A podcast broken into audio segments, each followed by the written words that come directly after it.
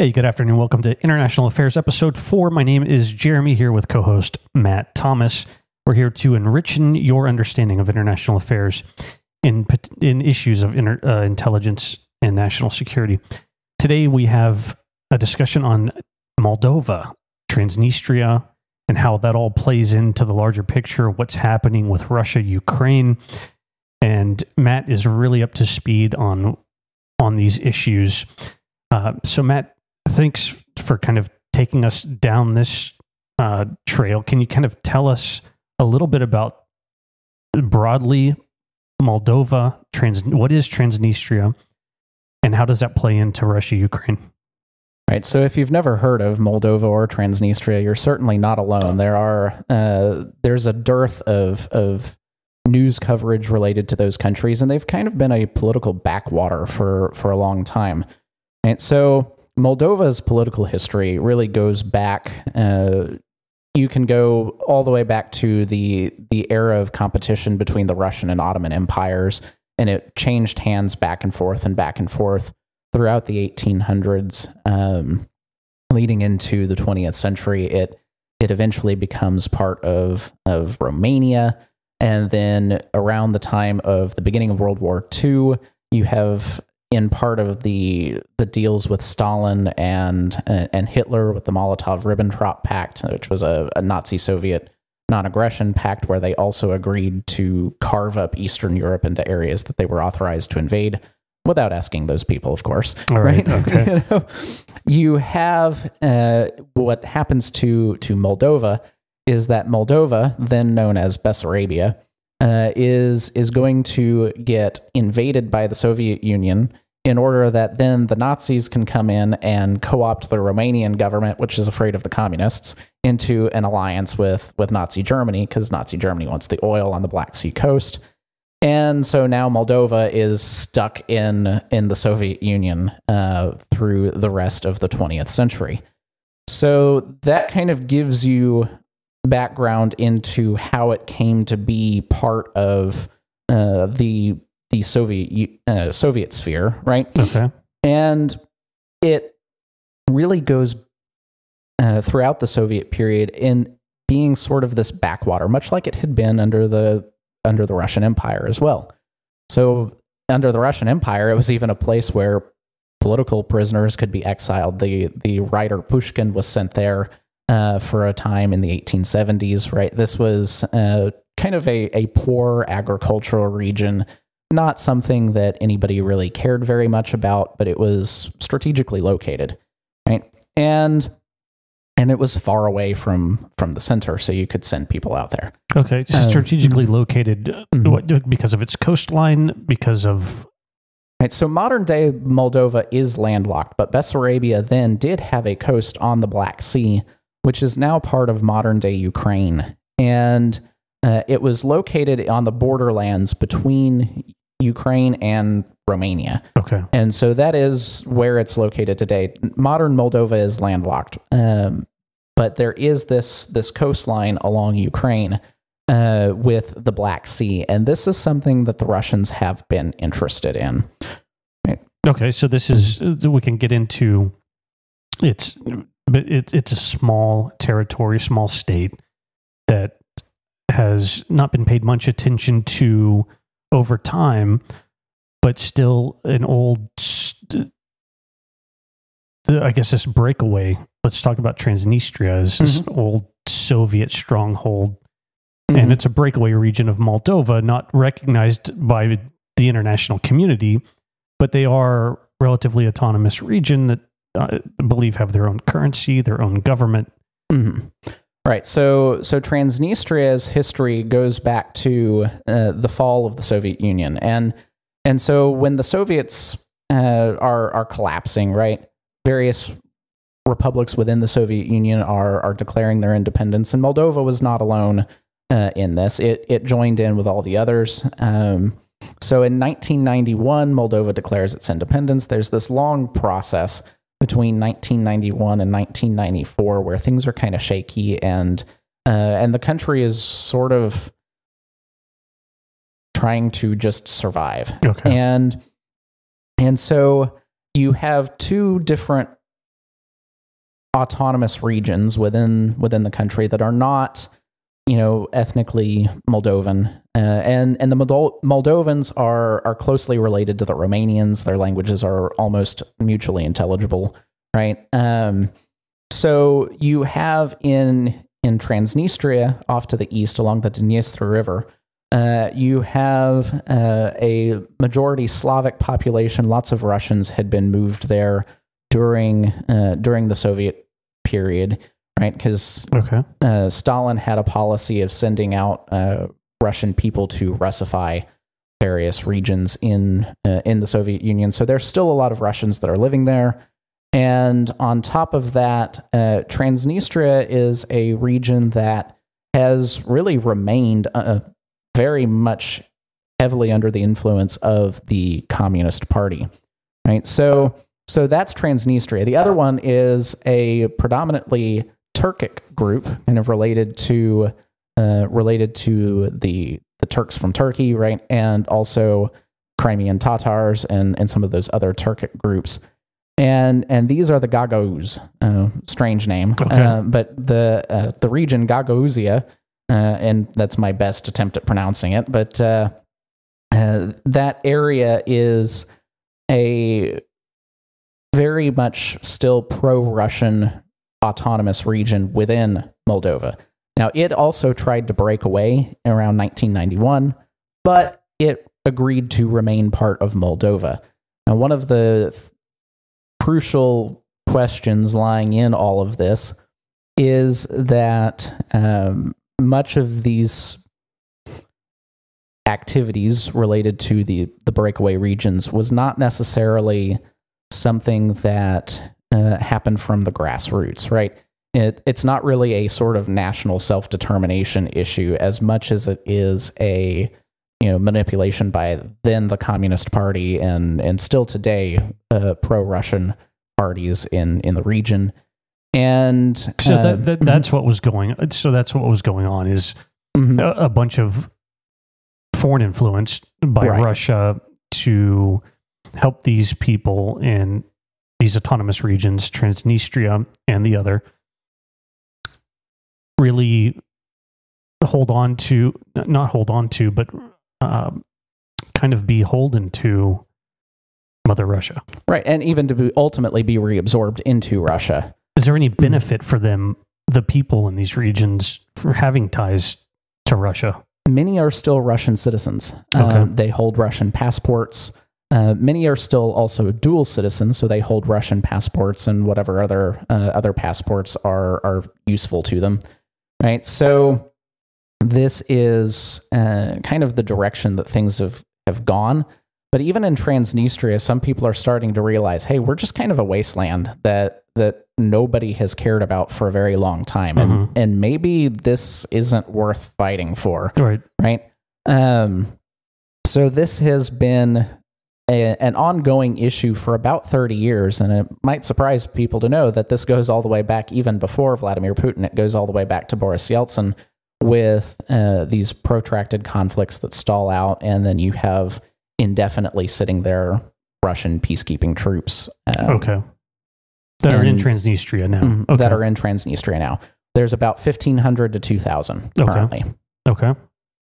And so with Transnistria bordering current day Ukraine, this becomes an important part of the puzzle and what's happening with Russia and Ukraine and the aggression and the war that Russia started. What benefit? So we have these sympathetic we have these Russian peacekeeping troops in Transnistria. We have a population that has some sympathies to Russia and the Russian government, the way of life. What are the current threats and what what does Transnistria provide to Russia that Russia wants that's going to help them carry out and complete their mission with Ukraine? Right. So as it currently stands, Transnistria itself, um, to a certain degree, can be used as a base of covert operations and and whatnot into Ukraine. But at at the status quo currently, it is not really a practical area where they could really stage troops and uh, and cross into Ukraine from the west. Uh, that being said, they they do have significant arms depots and and other critical military infrastructures in Transnistria, but what's currently there isn't enough to actually launch any kind of operation. So Transnistria and the other Republic of Gagauzia uh, are are important as as kind of destabilizing uh, regions in Moldova itself. Okay.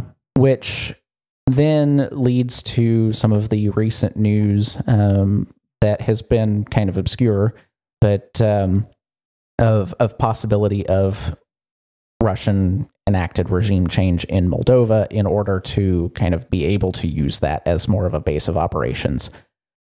So, in order to explain that, we probably would need to get into some of the political history of, of Moldova post independence. Okay. Let's let's Um, go there. So, Moldova has really struggled to find its identity in uh, in the 30 years since uh, the fall of the Soviet Union, and and some of this has to do with the kind of loose identity that it, it never really had Okay. right?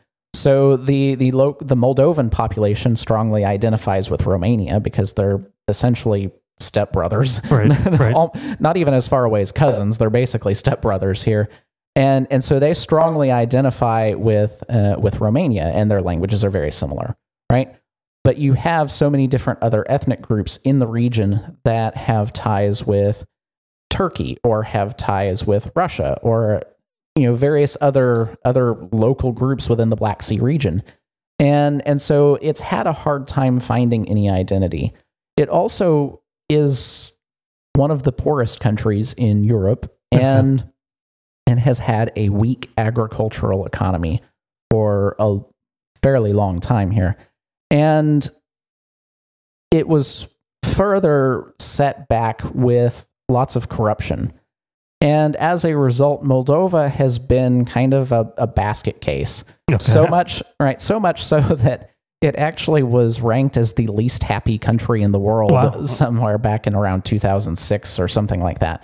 Sounds right. miserable. Right? Yeah. It was it was kind of a blighted place for a very long time. And and this rampant political corruption and the apathy that the population had felt at that point in time really kind of kept Moldova from aligning in any one direction or the other, which was exactly what Russia wanted. Okay. Right? Russia wanted to be able to have a destabilized Moldova that doesn't have any kind of national identity that is is sort of floating here and there. That can be kind of molded and manipulated into the Russian palm. Exactly. Okay. Right. And so so this is the status quo going up into uh, up until really about five or six years ago. And you had domination by pro Russian parties, such as the so called Democratic Party, which was really kind of a, a socialist party, as well as a party now consolidated in, uh, it had been two parties, the socialists and the communists, now consolidated into the block of socialists and communists Okay. right? Uh, as well as a you know fugitive oligarch led party called the Shor Party, uh, named for its oligarch leader Il, uh, Ilan Shor, Okay. and uh, and these are all kind of pro Russian parties that had dominated the Moldovan political scene. But around 2018, you get the rise of a center right, pro European, pro Western, pro NATO uh, party called um, Action and Solidarity. Right? okay.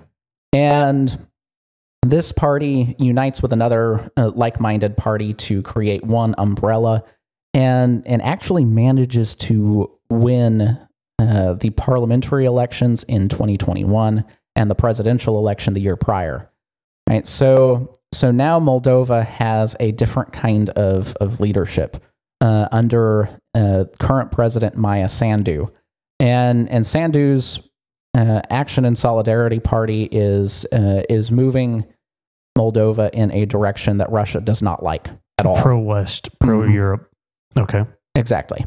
And initially the the Moldovans start out kind of trying to be very gradual and careful with with that transition. But it turns out that that ends up being a little bit of a mistake because it allows more time for excuse me uh, for Russia to be able to take action to manipulate the country. Okay. Right.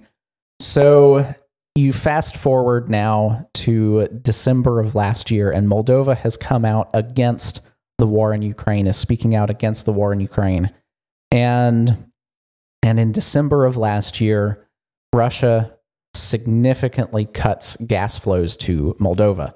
Okay. Another energy play by Russia. Okay. Exactly. So Russia has this history of of using energy supplies as a tool of diplomatic leverage and really ultimately political blackmail. Sure. Um, and it's no coincidence that it happens in December, right? Mhm. The beginning of winter time, right? People need to be able to heat their homes.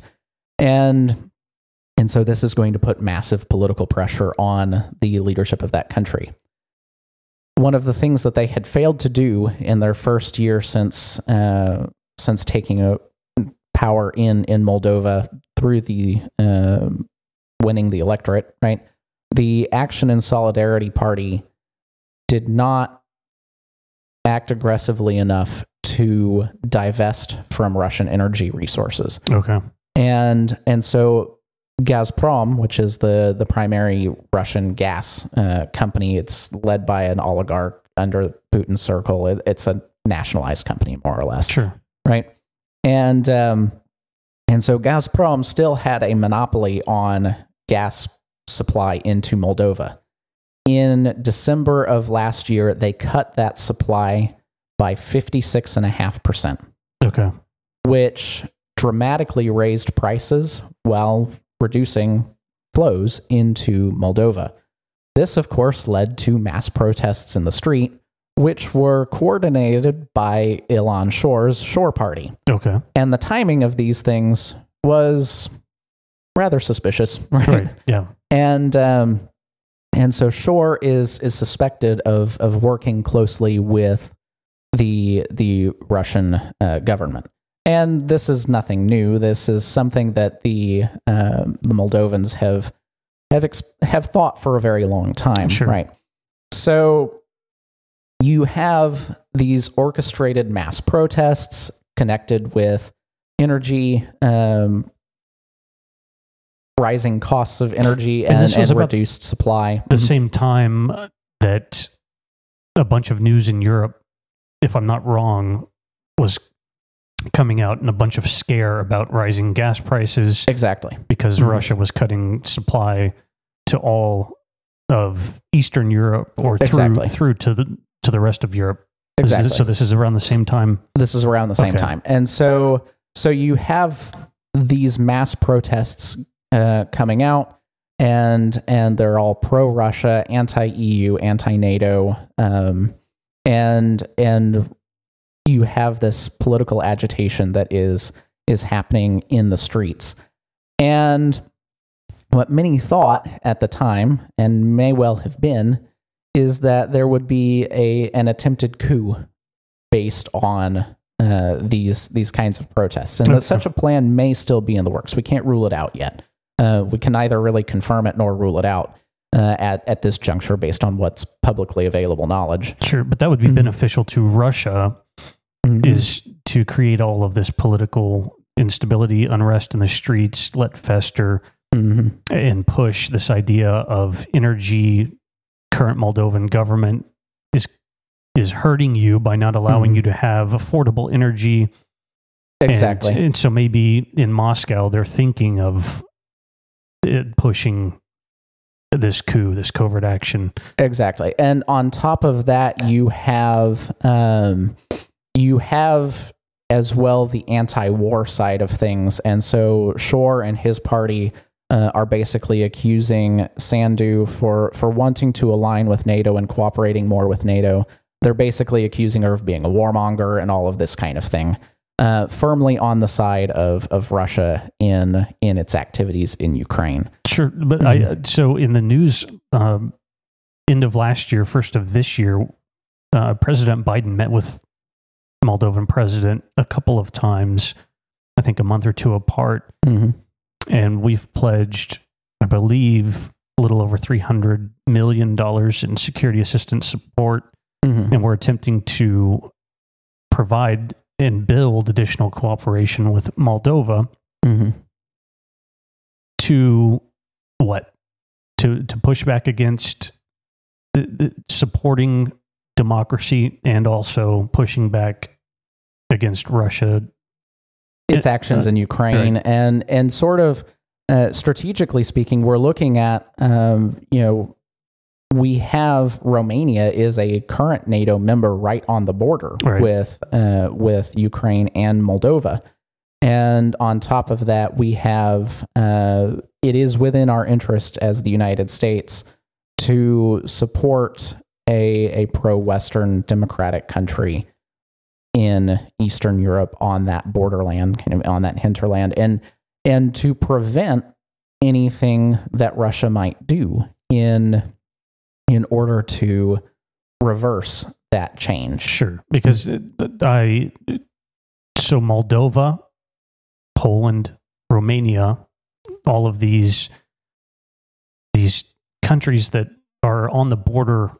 You know, if Russia's allowed to push Mhm. or does push through Ukraine, these these guys are next. Right. and so it Mhm. benefits us and it's goes into uh, grand strategy and, Mhm. and- Exactly. okay Right. So uh, you mentioned uh, as well um, that if Russia is able to expand, these these certain countries are next, and we do know based on leaked documents uh, that the Russians basically had this plan uh, going back to 2021 that uh, once they took over Ukraine, then they wanted to be able to fully absorb Belarus and Moldova by 2030.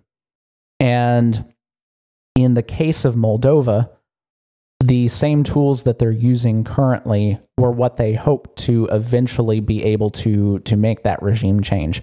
Now they're looking more long term um, at that point in Moldova.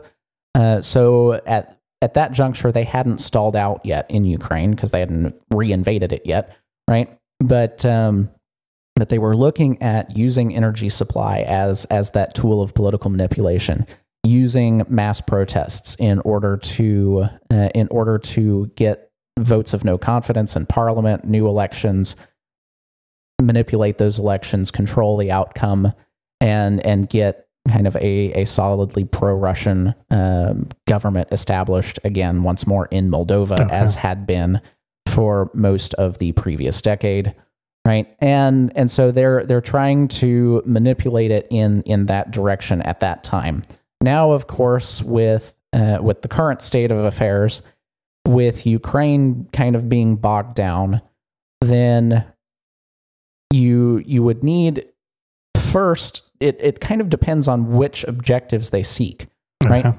so if they want to, you know, kind of create this, uh, there's been talk before about a, a Novorossiya, um, basically this area wherein Russia takes over all of the Black Sea coastline in in Ukraine, but then kind of leaves alone the rest of it. okay Um, that uh, if they go with that track, then they can connect Transnistria with that if they take Odessa in in southwestern Ukraine along the Black Sea coast and then r- absorb all of that territory. okay But if they want to absorb all of Ukraine and they want to have an a base of operations from the uh, from the west, right? Then Moldova, located southwest of Ukraine, is is really an ideal spot for them to be able to stage more troops, more supplies, uh, more military depots,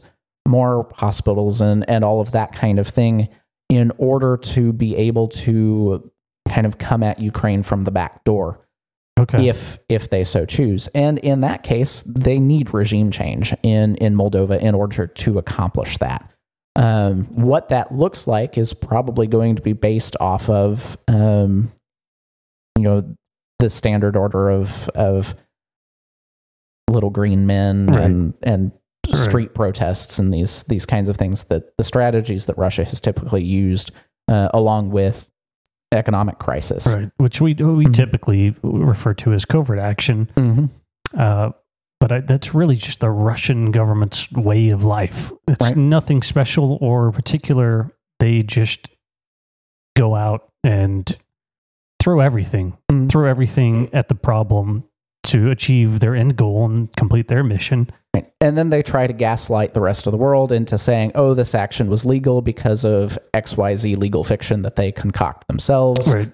right and and then it, it ignores the the sovereignty of other nations and and usually creates some kind of um, false story about that other country being some kind of fascist oppressor oppressor of of various minorities and and and whatnot it, Standard playbook. Right. Yeah. Mhm. Okay. That's so fascinating. Mhm. So Moldova and Belarus are kind of slated as the countries that are next, right? Uh, in in Russia's in Russia's playbook, which should have Poland, Slovakia, and uh, Romania very nervous. Right. Yeah. And then you know we've got the staging of tactical tactical nuclear weapons in Belarus, uh, which is a r- recent threat and or current development that's ongoing. Mhm. Um, and so Transnistria, that that pocket of Russian sympathy, is important and critical, and our support, the West's support of Moldova, and the other countries that are second in line is also critical. Mhm. Okay. Right. So so Moldova plays plays that piece in the puzzle, right? It's been that kind of often neglected. Nobody's heard about it. It doesn't really make the news, and uh, at the end of the day, it's one of those places that covert action is easily done in the dark Sure. and and so you have the ability if you take Moldova right to enter Ukraine through the back door. You can also use um, the the Black Sea coastline as as sort of an entrance there, right? Um, so for for war strategy, it makes sense to try to uh, take on Moldova.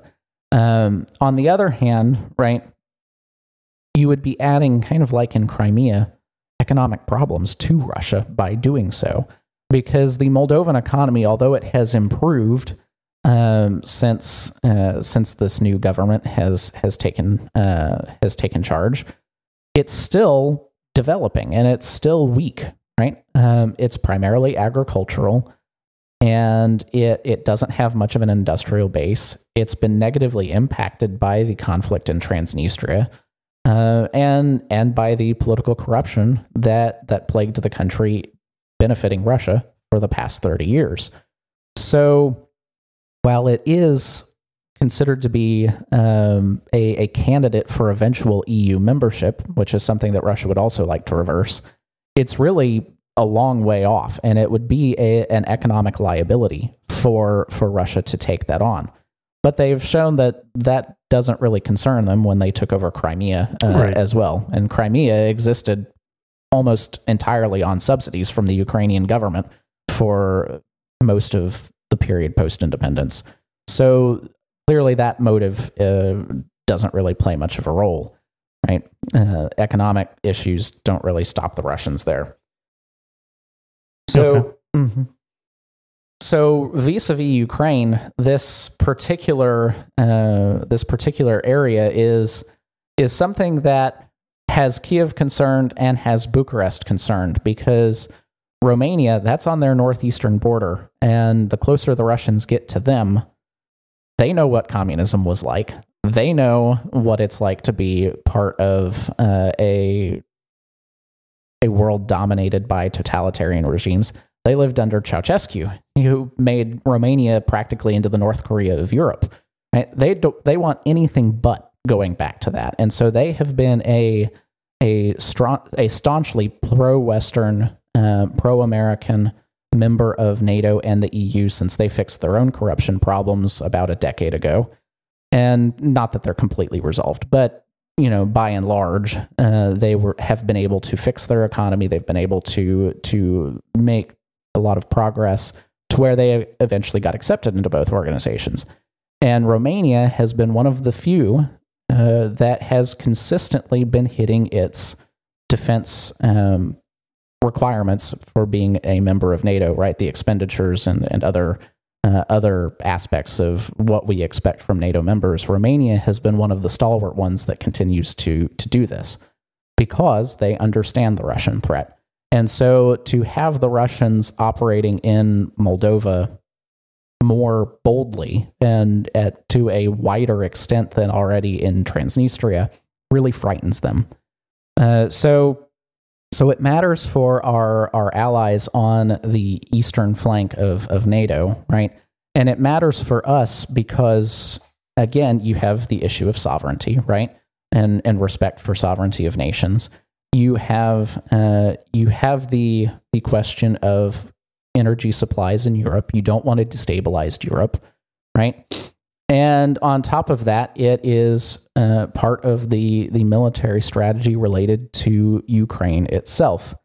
And so, looking at those particular issues, all the consequences that we talked about from the war in, in Ukraine, everything from, uh, again, the sovereignty of nations, respecting human rights and independence, on down to grain and food supply for the world, and even fertilizer supply, um, you have with all of that tied in, Moldova becomes a piece to that puzzle that could really knock the whole thing down. It's it's a potential domino here.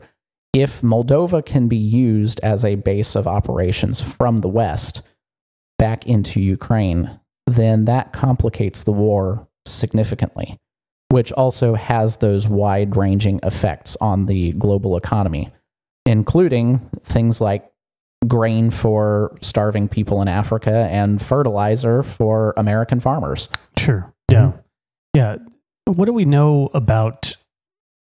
And it may not. It may be limited up until this point, but it would be kind of interesting to really watch China and China's involvement in Moldova and Transnistria mm-hmm. and see what starts to develop as far as furthering ties and relations.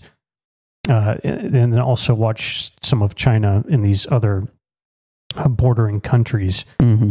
and kind of get an idea. You know, those talks between Xi Jinping and Putin mm-hmm. kind of start to get a little more clarity on what those talks meant if we see China moving in Moldova in any sort of way. Right. And and so at at this juncture, um, China is likely to try to look at Moldova as a place for potential investment and and things sure. like that. Um, it itself is firmly on the Russian camp uh, with regard to not really caring about national sovereignty or individual freedom or, or anything of that nature.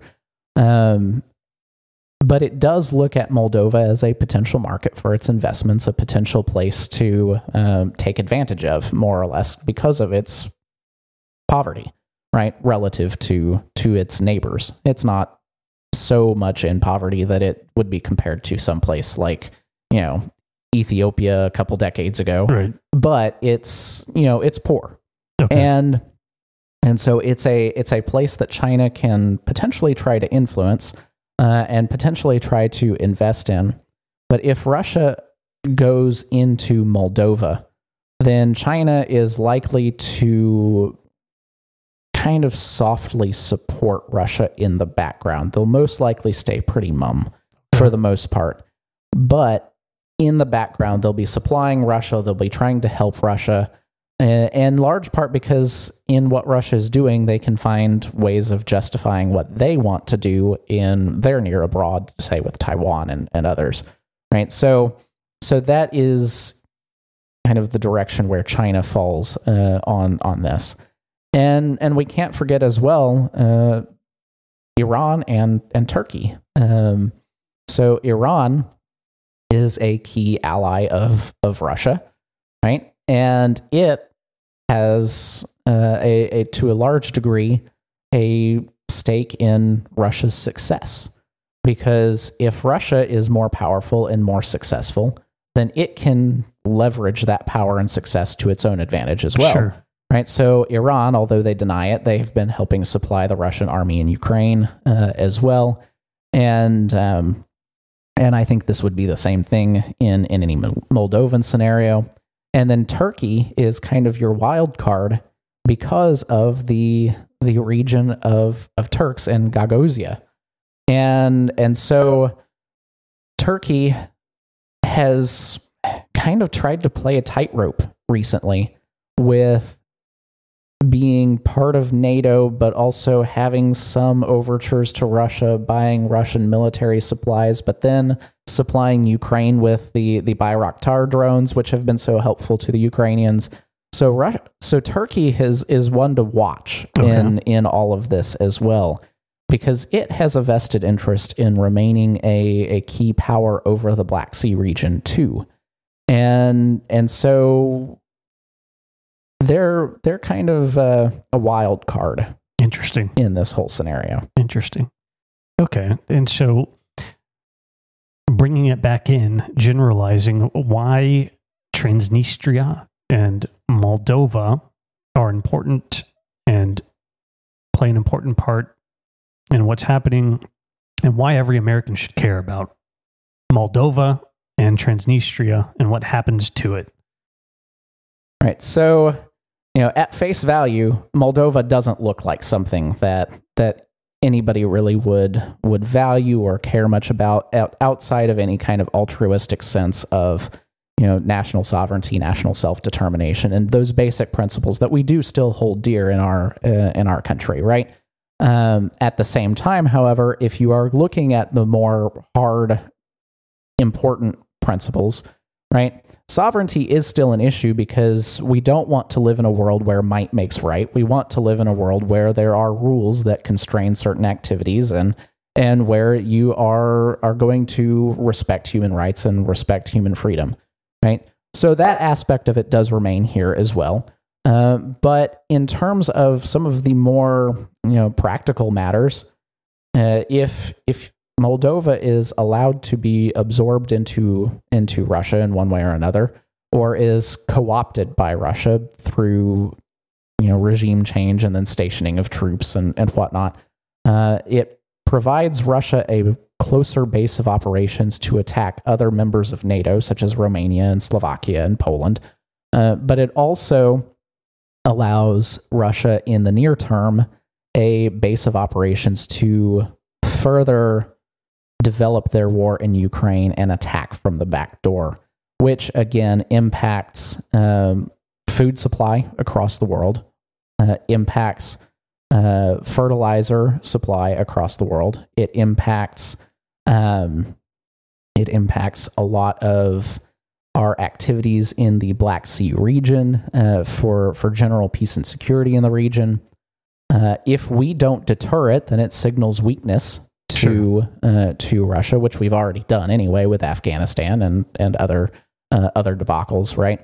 Uh, it's no accident that the Russians invade uh, re-invade Ukraine in, right. in February of 22, right? Because we've signaled our unwillingness to to do anything about it um, at that point, right? And so then you have if if Russia is successful in Ukraine, it's emboldened to right. continue going after its neighbors, including some of our allies, which then again leads us to a you know Anschluss, Sudetenland, Poland, um, beginning of World War II looking scenario. Not that this would necessarily happen, but we would be looking at something that rather looks like a, a broader worldwide conflict if, again, this happens uh, to where Russia is emboldened to act, right? Again, not that that would happen, but it could. Right. And we want to show that we're willing to prevent that. Um, additionally, it could embolden some kind of escalate to de escalate strategy in order to co opt more and more control over Eastern Europe by forcing the West to back down through some kind of hyper aggressive means. Um, these are all scenarios that could happen. Not saying they will happen, right. but they would be adverse to our our interests in um, in foreign policy. And additionally, it would be putting our allies in in jeopardy. Right? Estonia, Latvia, Lithuania, uh, Poland, Slovakia, Romania, all of these on the eastern flank would be in significantly greater peril if Ukraine falls and if Moldova falls, right? So,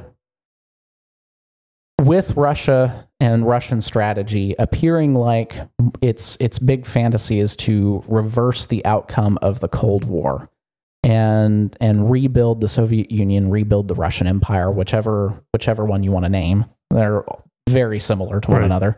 Um, you have greater potential for destabilization and uh, violence in in Eastern Europe if Russia is allowed to succeed. And that spreads throughout, that, that will start to spread throughout the rest of the world. Exactly.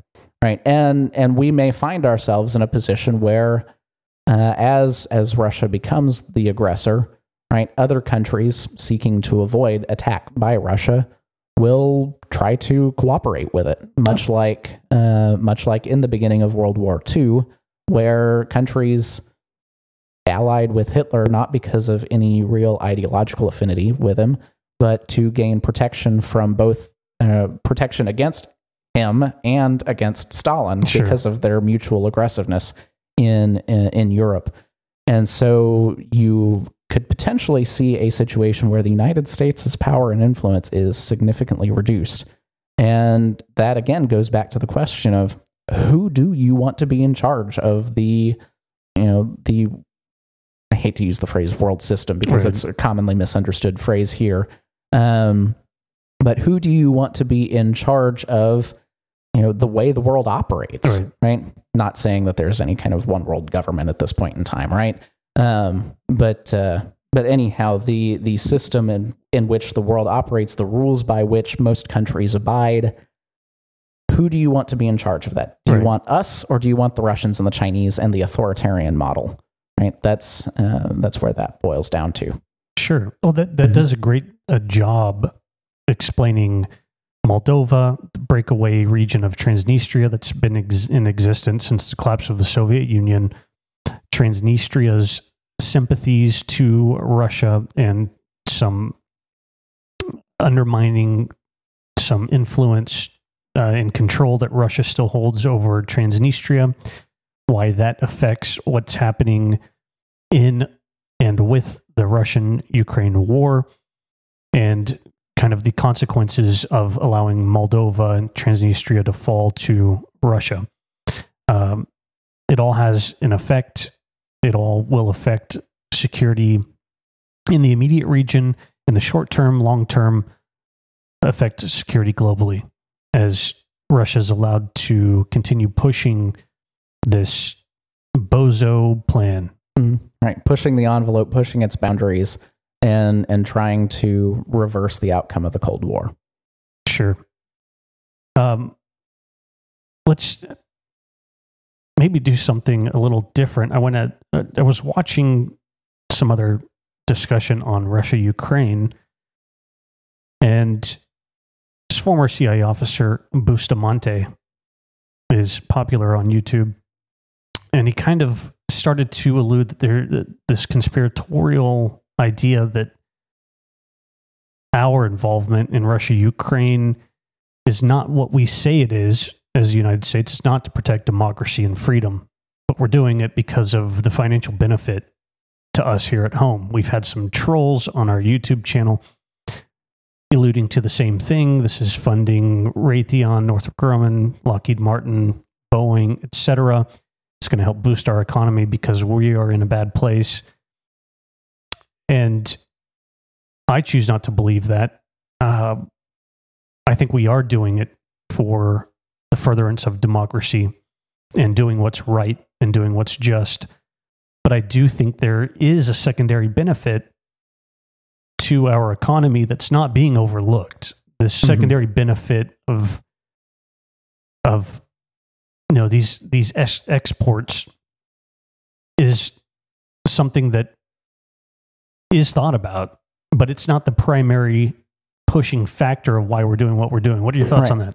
Well, again, we can look back at World War II, right? World War II got us out of the Great Depression, Right, but that's not why we went to war, right, right? And and so here in in this context, I think one of the big things that you can really point to is at the very beginning, uh, President Biden was actually very hesitant to act in Ukraine, and and that hesitance emboldened Russia even more. Um, for a long time, our policy on Ukraine was completely incoherent, and and we've we've made a lot of improvements, yes, in the last couple months uh, in that direction in our resolve. Uh, but for a long time, the leaders in in in combating Russian aggression in Ukraine were Poland, the Baltics, and Great Britain. Right. Um, and we were really kind of off to the sidelines uh, at at the very beginning. Now, in in relation to you know the the charges about the military industrial complex and and that sort of thing, I mean, obviously, they're going to benefit from this. Uh, there's no way around that. Right. But again, is that really your purpose? Right. Right? You can choose to believe that it is, uh, but at the end of the day, uh, we we really are, um, you know, as as far as American public support for uh, for Ukraine, it does boil down to protection of national sovereignty, human rights, individual freedom, national freedom, right? And uh, and when we look at the the issues related to our our economic ties to Ukraine, uh, I'll remind you again uh, for those who kind of feel like Biden is somehow bought and sold by Ukraine, that most of his policies and the Chinese and the Right. Russians and everybody else. right? You know, most of his policies would show that um, that really he's actually helped Russia more until the last couple months than he has anything with Ukraine. In fact, the the the Hunter Biden issue was keeping Ukraine down, and it was under a pro-Russian presidency, under a pro-Russian oligarch, all of this kind of thing that we talked about already. Uh, on top of that, he refused to give lethal aid to Ukraine when Russia first invaded it in 2014. Right. So so that that argument kind of flies out the window, uh, especially then when you consider greenlighting Nord Stream 2 by the removal of sanctions. All of those things helped Russia, Right. not Ukraine. So that's garbage, right? Yeah. and it has been garbage for for the whole time. Um, and and there's lots of people that that I would admire and respect on on especially domestic policy, but they're just dead wrong on that issue. Sure. And that's the the bottom line there. Um, and and so here you would have again right as we're finally kind of stepping forward and taking more and more of a leadership role instead of a backseat role uh, it really is at the end of the day about preserving uh, American interests in uh, in Ukraine, and among those are the altruistic ones related to freedom and international sovereignty. Of course, there's economic impacts, right? We can't deny that, but that's not the reason we're there. Right. Yeah. And that's what I choose to believe. And I think it's Mhm. important that anybody listening to our show understands that that really is why we're doing what we're doing. Um, you'll hear things about the the money. It's all about the money. It's all about there, there are these corrupt deals taking place. And as you just alluded to or discussed, and I'm alluding to, it's there is that secondary benefit, but that is not our primary motivation, and that is not what our country is doing in fighting Russia's aggression in Ukraine. Right. And if that is something that leads you to side with a totalitarian regime that harms its own people, that bombs maternity wards, fires at nuclear power plants, um, and is is actively attempting to slaughter as many people as it can, then you know, shame on you. Yeah. That country is not what it purports to be. It is anything but a Christian nation. It is anything but a conservative nation. Uh, it has never been either of those things. Uh, don't let it fool you, right? And on top of that, right, if if the corruption is, you know, is is leading you to to side with a country that is even more corrupt, Yeah, or Yeah. not even side, but just be disengaged. Be Exactly. disengaged and Mhm. disinterested in this whole Mhm. idea that, you know, America's lost their way. This is not the America that I used to know. This is, there's, we have corruption. We have, and all of these may be valid points, Right. but at the same time, right, they you- can be valid and coexist with the truth. Exactly. And and to to to apply these illegitimately to this situation is losing the plot, right? Uh, this is an area where we could and should have a lot of unity between uh, between both parties. Um, but unfortunately, right now, this is this is not the case. Sure. Okay. Well, um, unless you have anything you want to add in closing out, um, this is Transnistria, Moldova, how it is a piece of the puzzle of Russia, Ukraine, and Russia's further aggression. I think it's important that every American understands why Moldova is important, why we're sending tax dollars to Moldova, and it all impacts our lives here at home. Yes, and and on that last that last point, there is a difference between good aid and bad aid, right? Good Sure. aid furthers our our uh, our national interests in strategic areas. It advances those interests, and it does so responsibly. Bad aid doesn't, right? But not all aid is bad aid. Right. Right? There is still that which is strategic and which does advance American interests abroad. Absolutely. All right, that's going to be a wrap. Episode four of International Affairs. And don't forget to like, share, and subscribe on our YouTube page because we're giving away signed copies of Jim Olson's book, To Catch a Spy. In two weeks, we'll randomly select one person and be in touch to mail out that copy. And we'll see you guys next week for episode five. Have a good night.